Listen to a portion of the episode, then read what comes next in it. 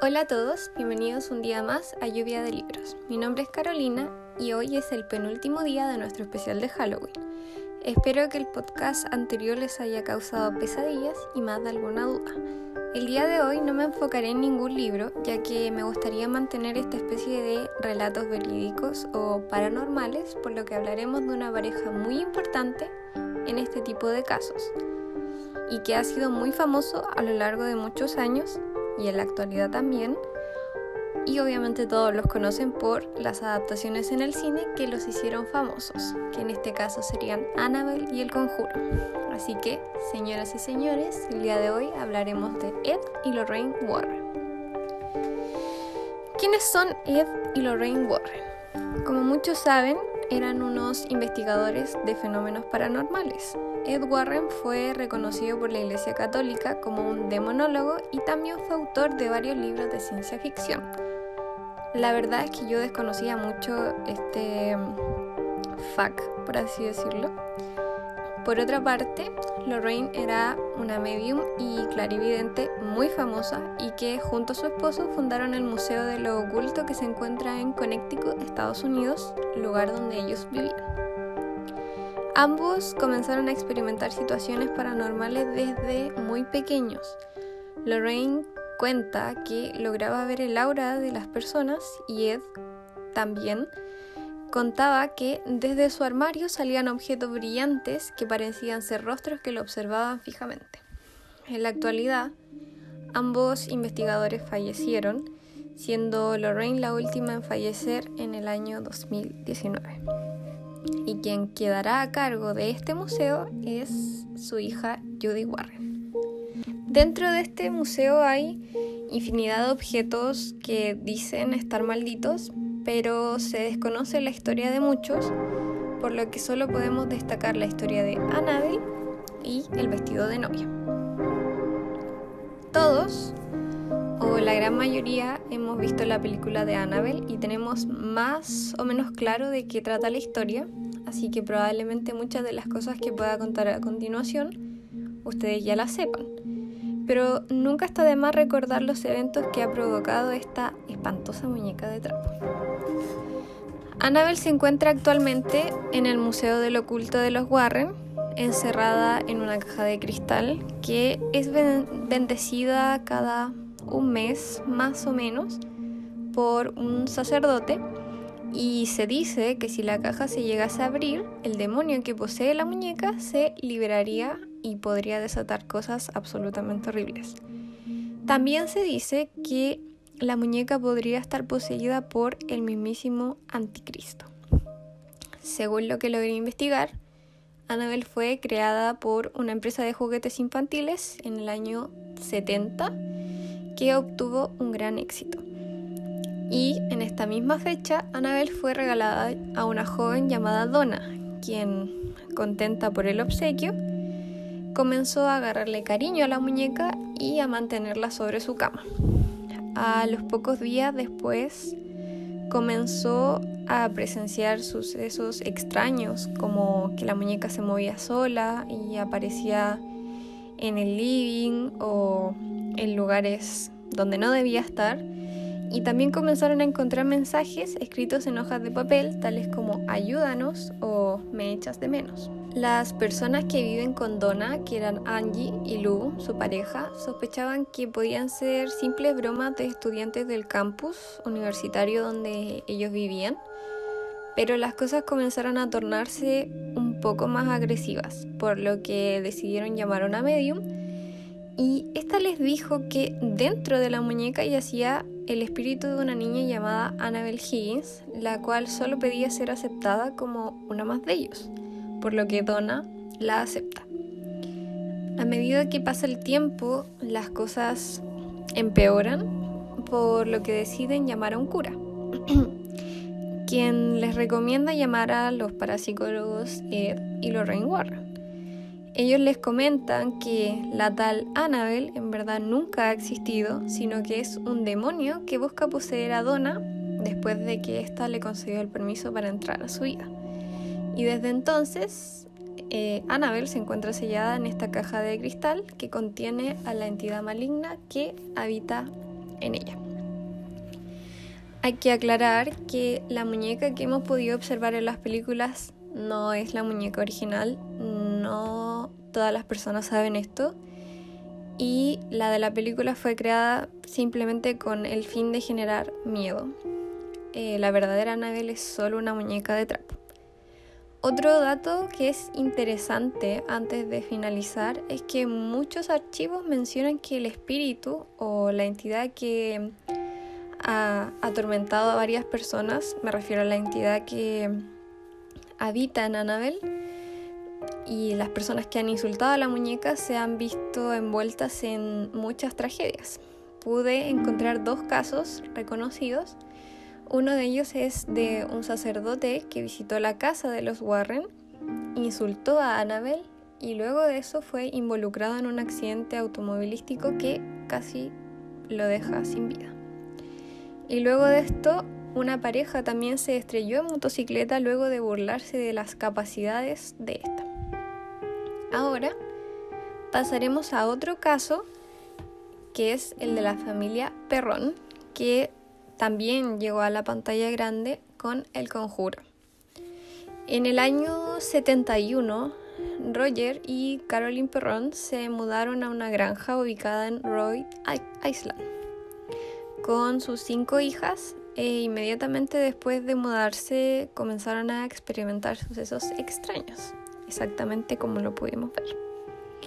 Antes de adentrarnos en las cosas que comenzaron a suceder aquí en la granja, hay que destacar que antes de que la familia se mudara ahí, vivieron ocho generaciones de familias que fallecieron en este sitio y dos suicidios importantes de los que hablaremos después retomando lo de los fenómenos, se dice que la familia escuchaba constantemente a un espíritu que golpeaba las puertas por la noche y que los despertaba a todos.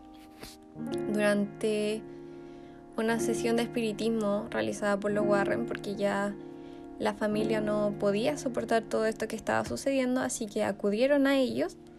El espíritu más temido y violento que se presenciaba resultó ser una entidad maligna llamada Betsabe o Bathsheba en la película, quien quería poseer a Caroline, que es la madre. Andrea, que era la hija mayor del matrimonio, menciona que Betsabe atormentaba a su madre con uno de sus mayores temores, que era el fuego. Dice que el espíritu se acercaba a ella por la noche y que su madre la describía como un ser que tenía una cara espantosa y deforme, con la cabeza inclinada a un lado y que tenía el cuello roto. No tenía ojos ni boca y parecía como las telarañas que cuelgan en la esquina de una bodega. Según se cuenta, Betsabe fue una mujer que fue sospechosa de ser una bruja y también fue acusada de sacrificar a niños como ofrenda al diablo. Más de dos docenas de muertes misteriosas ocurrieron en esta propiedad mientras ella vivía ahí. Según estos mismos relatos, Betsabe vivió una vida miserable y murió en el año 85, pero su deceso no habría cesado las muertes, porque posteriormente a esto, dentro de la misma propiedad habrían ocurrido dos suicidios documentados y uno de ellos fue un ahorcamiento en una de las vigas del granero, un envenenamiento, una violación y el asesinato de una niña de 11 años. Y para más remate también dos ahogamientos y la muerte de cuatro hombres por congelación. Andrea también agrega que al principio muchas de estas presencias sobrenaturales parecían ser inofensivas, como una al que una de sus hermanas llamaba Many que decía que era un alma compasiva y que creían que en realidad se trataba del espíritu de Johnny Arnold, que era la persona que se suicidó en la casa en el 1800. Se aparecía en la casa a cuidar de ellos, siempre en el mismo lugar, que era un pasillo que se encontraba ubicado entre el comedor y la cocina. Eh, cuenta que también la aparición solía apoyarse contra la puerta y ponía una sonrisa como si se divirtiera con los niños, pero tan pronto intentaban hacer contacto visual, desaparecía. Finalmente, todas las personas que vivieron posteriormente en la casa embrujada experimentaron en mayor o menor grado la presencia de estas entidades sobrenaturales. La verdad es que Ed y Lorraine Warren no lograron liberar jamás eh, a la casa de los espíritus que moraban dentro de ella.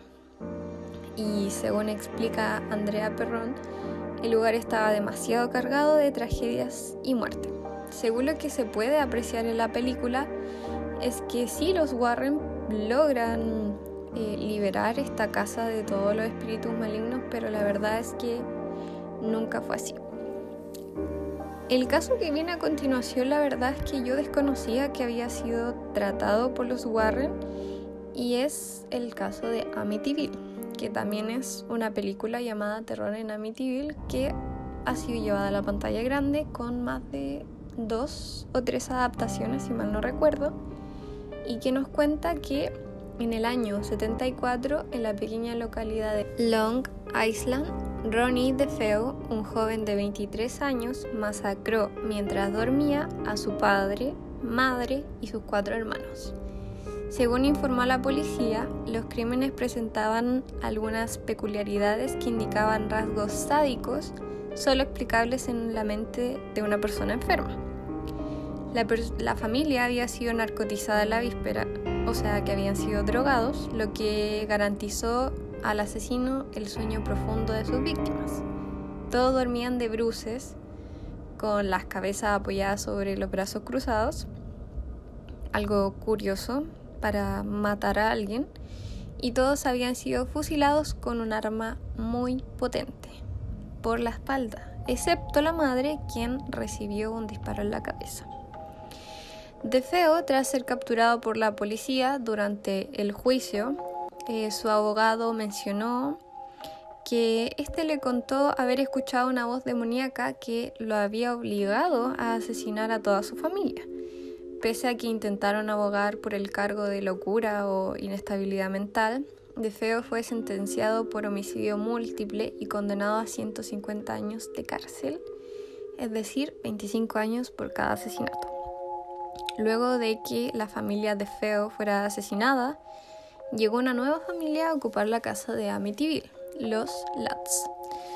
Los Lats buscaron arduamente una casa que se adecuara a todos sus requisitos, pero no lograron encontrar absolutamente nada en la localidad donde vivían, por lo que decidieron trasladarse a Amityville donde una corredora de propiedades les ofreció la casa del 112 de Ocean Avenue, la casa maldita. Los Lats quedaron sorprendidos ante la espléndida casa y pese a que tenía un elevado precio y que también sabían la historia detrás de ella, decidieron comprarla porque eran totalmente indiferentes a lo que había pasado.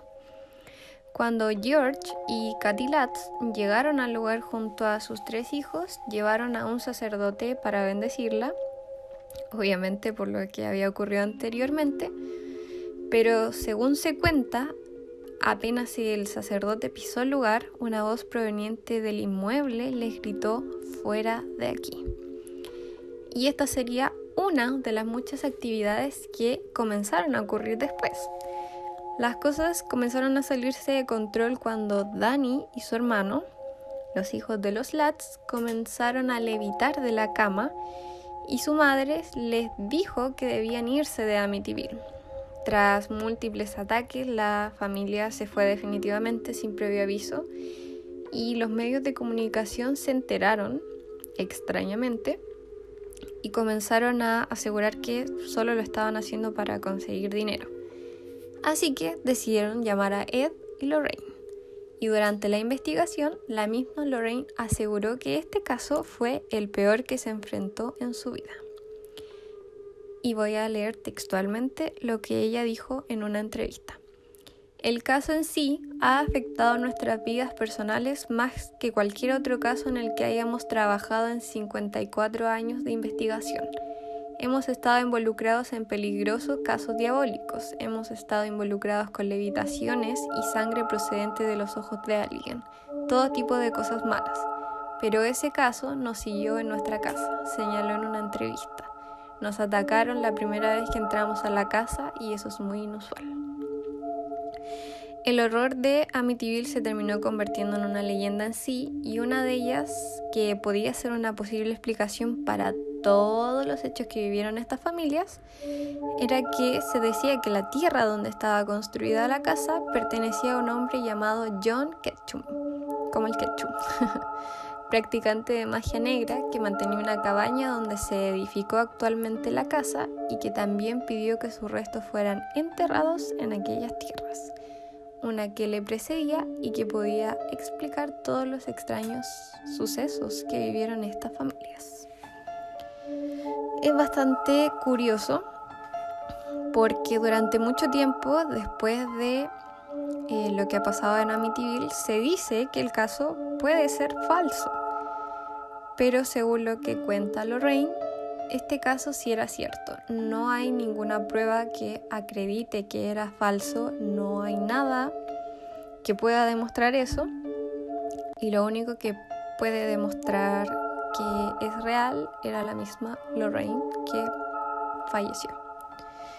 Ahora pasaremos a otra historia que también fue llevada a la pantalla grande y que es una de las historias paranormales más documentadas en la historia, que es el caso de Enfield.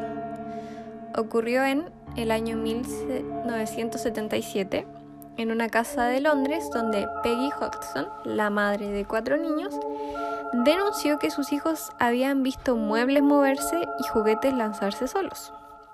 En una de estas ocasiones Peggy decidió llamar a la policía porque Pensó que alguien podía estar viviendo en la casa sin que se, se dieran cuenta y uno de los agentes tiene un registro de que aseguró haber visto una silla desplazarse sola, pero también se pensó que podía ser alguna especie de truco.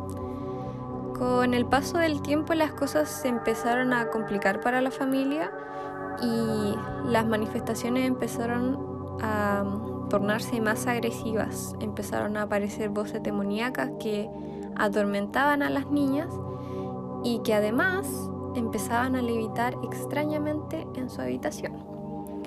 El caso pasó inmediatamente a la prensa del Reino Unido, algo muy inusual para un hecho de este tipo, y los Warren en ese momento no estaban totalmente involucrados, pero sí un periodista llamado Guy Lyon quien junto a su equipo de investigación presenciaron varios sucesos, tales como una pieza de Lego que levitó y golpeó a uno de los fotógrafos, quien también en numerosas ocasiones fotografió a las hijas de Peggy levitando. Estas imágenes también las pueden encontrar en internet, así que son verídicas. En la película podemos ver que el caso se resolvió en apenas un par de semanas, pero la verdad es que no es así. El exorcismo de Enfield se alargó durante dos años aproximadamente, lo que también se incluyó la participación de una psicóloga que tuvo que realizar muchas investigaciones. Más allá de todo lo sucedido en la casa, el mayor problema lo vivió Jane, que era una de las hijas de Peggy que mostraba claros signos de posesión y que aseguraba estar poseída por un hombre llamado Bill, que, que hablaba a través de ella. La joven decía que se trataba de un hombre ciego que había muerto de una hemorragia en la misma habitación de la casa, en uno de los sillones del salón. Investigaciones posteriores corroboraron que aquel hombre llamado Bill Wilkins, incluyendo Ok, lo siento mucho por la pausa, es que acaba de suceder algo muy extraño mientras estaba hablando del exorcismo y es que acabo de escuchar a mi gato en la ventana, pero no había absolutamente nada. De hecho, pueden escucharlo en el minuto 18.45 más o menos en adelante, hay que prestarle bastante atención. Entonces, había quedado en la parte en que las investigaciones posteriores corroboraron que este hombre era Bill Wilkins y en las grabaciones que se lograron documentar del caso se puede escuchar una voz ronca y escalofriante, incluso cuando Janet mantiene la boca cerrada y ella explica que era como algo que estuviese detrás de ella todo el tiempo. hicieron todo tipo de pruebas e incluso le llenaron la boca de agua para saber si ella estaba fingiendo esa voz, pero todavía se podía escuchar. Muchas fuentes dicen que todas estas actividades paranormales fueron en parte planeadas por Jane y una de sus hermanas menores, pero como mencioné en el podcast anterior sobre el exorcista, cada uno decide qué creer. Los audios creo que son prueba suficiente para asegurarnos de que no todo era tan ficticio como se podría esperar. Incluiré los registros que se obtuvieron en una de las tantas intervenciones que realizaron los Warren a esta familia. Así que los audios están en inglés, por lo que para los que se manejan un poco más en el tema no va a ser difícil de comprender. Nuevamente hago hincapié en que si alguna persona es sensible a este tipo de cosas, sugiero que pasen al siguiente caso.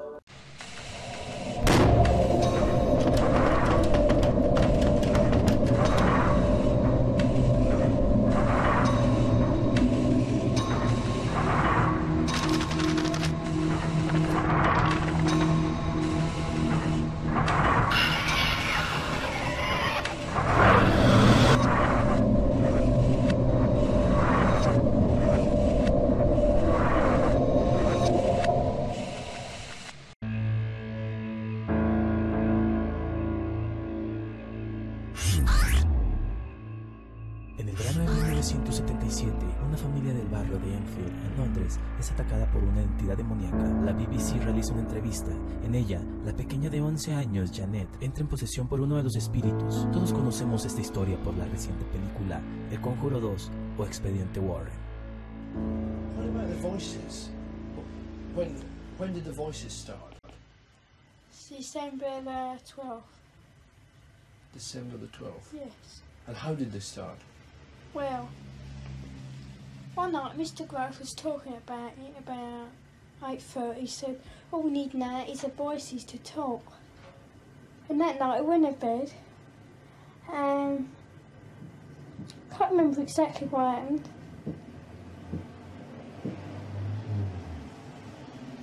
And um, What's that knocking? yeah, that's can hear it now. It goes in threes and twos. How um, we first got contact with this was when Mr. Rose said, if there's anyone there, knock twice for yes, and if not, one for no. I wonder if we did that now, whether it would answer. Is anybody there?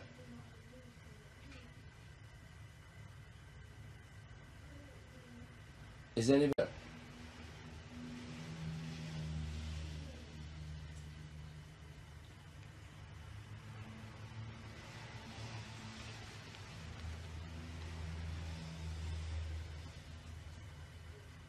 Nothing.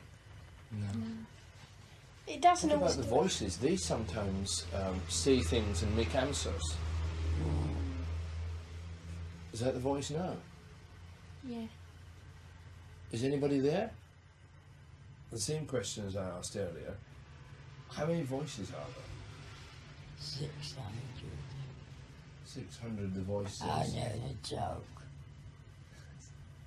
How how many really are there, Margaret? I think so far we've had ten Three. s- um, sensible voices, but the rest of the names are absolute rubbish. Is anybody there? There. No, no. Who's there? Doctor Doctor Who?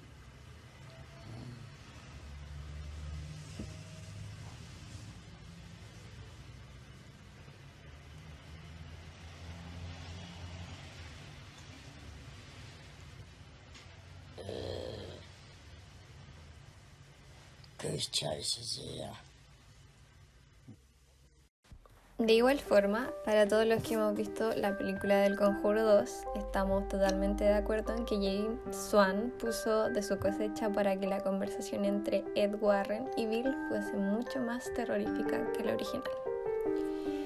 Otro caso que también desconocía completamente es el caso de Connecticut, o más conocido como The Hunting in Connecticut, que es la película. Este caso se desarrolla en la década de los 80 cuando la familia Parker se muda a una casa en Connecticut con la finalidad de estar más cerca del hospital donde le estaban haciendo un tratamiento de quimioterapia a uno de los hijos de Karen. La vivienda era grande y espaciosa, pero lo que más llamaba la atención de la familia era que se encontraba llena de crucifijos y uno de los hechos más curiosos era que en un momento Karen curioseando por la casa ya que se pidió que no botaran absolutamente nada de lo que había ahí en un compartimiento secreto que se encontraba bajo, bajo unos asientos descubrió un montón de fotografías de familias anteriores que vivieron allí. Los retratos eran de personas que se encontraban estáticas, sin expresiones faciales. Al comienzo de esto a Karen le conmovió, le parecieron lindas fotos familiares y también habían retratos de bebé.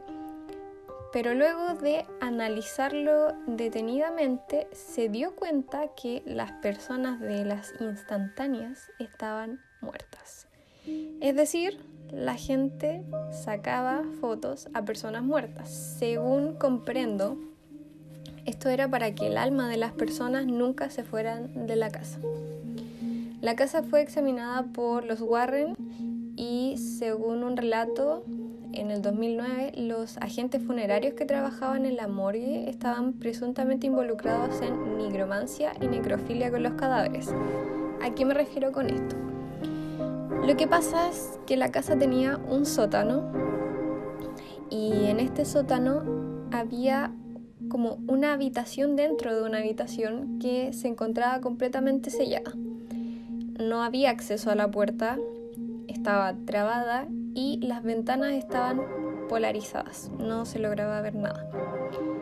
Luego de muchos intentos de saber qué era lo que contenía esta habitación, se descubre que esta habitación era una morgue, que usaban la casa como funeraria y que también la casa se utilizaba para hacer eh, brujería, se hacían sesiones de espiritismo donde uno de los niños em, era el medium y se dice incluso, y también es algo que aparece en la película, que se ve que de su boca sale ectoplasma. Entonces, esta morgue eh, después de investigarla por completo, se descubre que en el suelo se encuentran ataúdes vacíos llenos de sacos de arena y que los cadáveres en verdad permanecían en las murallas que estaban llenos de escrituras y que también, si mal no recuerdo, se les cortaba los párpados. Entonces, Lorraine más tarde declaró que en el dormitorio principal había una trampilla donde los ataúdes eran subidos y que durante la noche se escuchaba un ruido de cadena como si estuvieran subiendo un ataúd. Y que cuando Ed fue a comprobar esto, encontró a dos mujeres abajo que estaban bailando en círculos y cantando, y que cuando caminó hacia ellas desaparecieron. En respuesta a la película que se hizo, Lorraine dijo más tarde del estreno que el caso real fue mucho más escalofriante que ninguna película que podría haber sido adaptada y que la película fue libremente basada en hechos reales y en la investigación que ellos realizaron. El penúltimo caso que veremos hoy es el de la familia Smurl. Entre los años 1974 y 1987, la familia Smurl afirmó que se encontraba a merced de los fantasmas. Puede sonar algo loco, pero su historia involucró a numerosos periodistas, demonólogos, incluso a la Iglesia Católica. Y a raíz de toda esta gran atención de los medios, el caso resultó en varios artículos publicados, un libro y una película para la televisión, que es bastante antigua y atrajo así toda la atención de Ed y Lorraine Warren. La cosa es que tras numerosos daños que provocaron las inundaciones del huracán Agnes, eh, se vieron obligados a abandonar su casa junto con sus hijas y los padres de Jack. Entonces se mudaron a mm, Pensilvania y la casa a la que se mudaron necesitaba reparaciones. Así que se esforzaron en volver a pintar, organizar y arreglar todo de nuevo. Y fue en ese momento en que se dieron cuenta que empezaban a pasar cosas extrañas. Al principio eran cosas mínimas, como herramientas que desaparecían y aparecían en otros lugares, manchas que se filtraban a través de, de la pintura, aparatos de cocina que se encendían solos o malos olores que abrumaban la casa. Y ya en el año 77 eh, los eventos paranormales empezaron a ir en aumento y los sucesos extraños que sucedían sin una explicación lógica dejaban a la familia acongojados, angustiados. Los baños se descargaban sin intervención, se escuchaban pasos en la escalera, los cajones de los muebles se abrían y las radios comenzaban a funcionar sin estar enchufadas. Las mecedoras también comenzaban a mecerse solas. Y un factor importante que mencioné eh, durante el podcast del exorcista es que un olor fétido llenaba la casa. En el 85, John y Mary, los padres de Jack, declararon escuchar gritos en un lenguaje obsceno y la casa se comenzó a volver frecuentemente muy, muy fría. Dos días después de esto, em, el frío, ya totalmente absoluto, ya gélido, horrible, eh, comenzó ya mm, a angustiar el doble a la gente que vivía ahí. Y en ese momento una extraña figura humana se materializó en la cocina frente a Janet. Dice que medía casi 2 metros de altura, aunque no tenía rasgos faciales. Luego, esta figura aparecería frente a Mary Smurl, también en la cocina. En 1986, la familia solicitó la ayuda de una pareja, Ed y Lorraine Warren, nuevamente, que anunciaron que la casa estaba poseída por tres espíritus bajos y un demonio poderoso. Intentaron persuadir al demonio para dejar la casa tocando música religiosa y rezando el demonio reaccionó sacudiendo espejos, vestidores y muebles. La iglesia aprobó un cuarto exorcismo en 1986, donde la familia solicitó ayuda a los demonólogos Ed y Lorraine Warren, quienes anunciaron que la casa estaba poseída por tres espíritus bajos y un demonio poderoso. Intentaron persuadir al demonio para que dejara la casa, tocando música religiosa y rezando a lo que el demonio finalmente reaccionó sacudiendo espejos, vestidores y muebles. En el año 88, finalmente, el demonio y todas las cosas que sucedieron parecieron haberle dado paz. Y ahora pasaremos a nuestra última historia y poco conocida a mi parecer, que es la del hombre lobo. En 1989, los Warren trataron a un hombre llamado Bill Ramsey, quien aseguraba, o al menos creía ser, un hombre lobo. Años más tarde, el matrimonio de los Warren escribió un libro titulado El hombre lobo, una historia verdadera de la posesión demoníaca, donde ellos afirmaron que Ramsey fue poseído por un demonio del tipo lobo, algo bastante extraño. Ramsey nació en la ciudad de Southern Essex, lugar en el que el niño ya a sus nueve años comenzó a presentar sus primeros arranques de rabia y se cuenta que en el jardín en el que asistía en ese momento comenzó a sentirse extraño y fuera de sí, al grado de conseguir arrancar un poste del cual comenzó a mordisquear el alambre que lo rodeaba. O sea, imagínense un niño de 9 años arrancando un poste. La tremenda fuerza que debe tener y es claramente una evidencia de una posible posesión demoníaca. Aunque no ocurrió nada más durante bastantes años, en el 83, cuando ya se presenta un segundo episodio, em, el lugar donde ocurre es totalmente distinto y esta vez es en un hospital donde mordió a una enfermera. Los testigos afirman que no solo fue necesaria la intervención de varios hombres para detenerlo, sino que el cuerpo de Bill comenzó a sufrir ligeros cambios en su postura que le daban la impresión a las personas de que era un animal salvaje. Después de un año tendría un accidente similar en el nosocomio.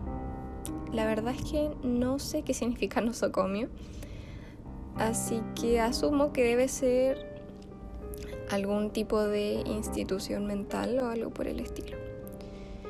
Varios años más tarde, los Warren se enteraron del caso y decidieron ayudar a Bill y lo convencieron de realizarse un exorcismo en Connecticut en el 89. Sin embargo, aunque Lorraine y Ed tuvieron una cierta intervención en el caso, el exorcismo no lo realizaron ellos y lo realizó un obispo llamado Robert McKenna. Dicho exorcismo está documentado en una cinta y en él se puede apreciar como Bill se conforma de una manera extraña, eh, asimilando o al menos él creyendo ser un hombre lobo. El evento parece haber sido efectivo, pues después de esto no se presentaron más arranques de ira en Ramsey. Con estas terribles historias damos por finalizado nuestro penúltimo especial de Halloween. El día 31 a las 11.59 tendremos el último especial de esta tenebrosa celebración y tendremos un podcast lleno de terror con historias contadas por ustedes mismos. Así que prepárense para el verdadero horror, aunque hay que mencionar que nada supera la horrorosa historia tras el exorcista. Si tienen alguna sugerencia o crítica constructiva, agradecería que lo mencionaran a través de mis redes sociales que se encuentran en la descripción de este podcast. A continuación, y como un plus adicional, les dejaré un audio en 3D que encontré navegando por YouTube. Las indicaciones para que la experiencia sea mucho mejor es escucharlo en la oscuridad y con audífonos puestos. Y ahora sí, les deseo buenas noches.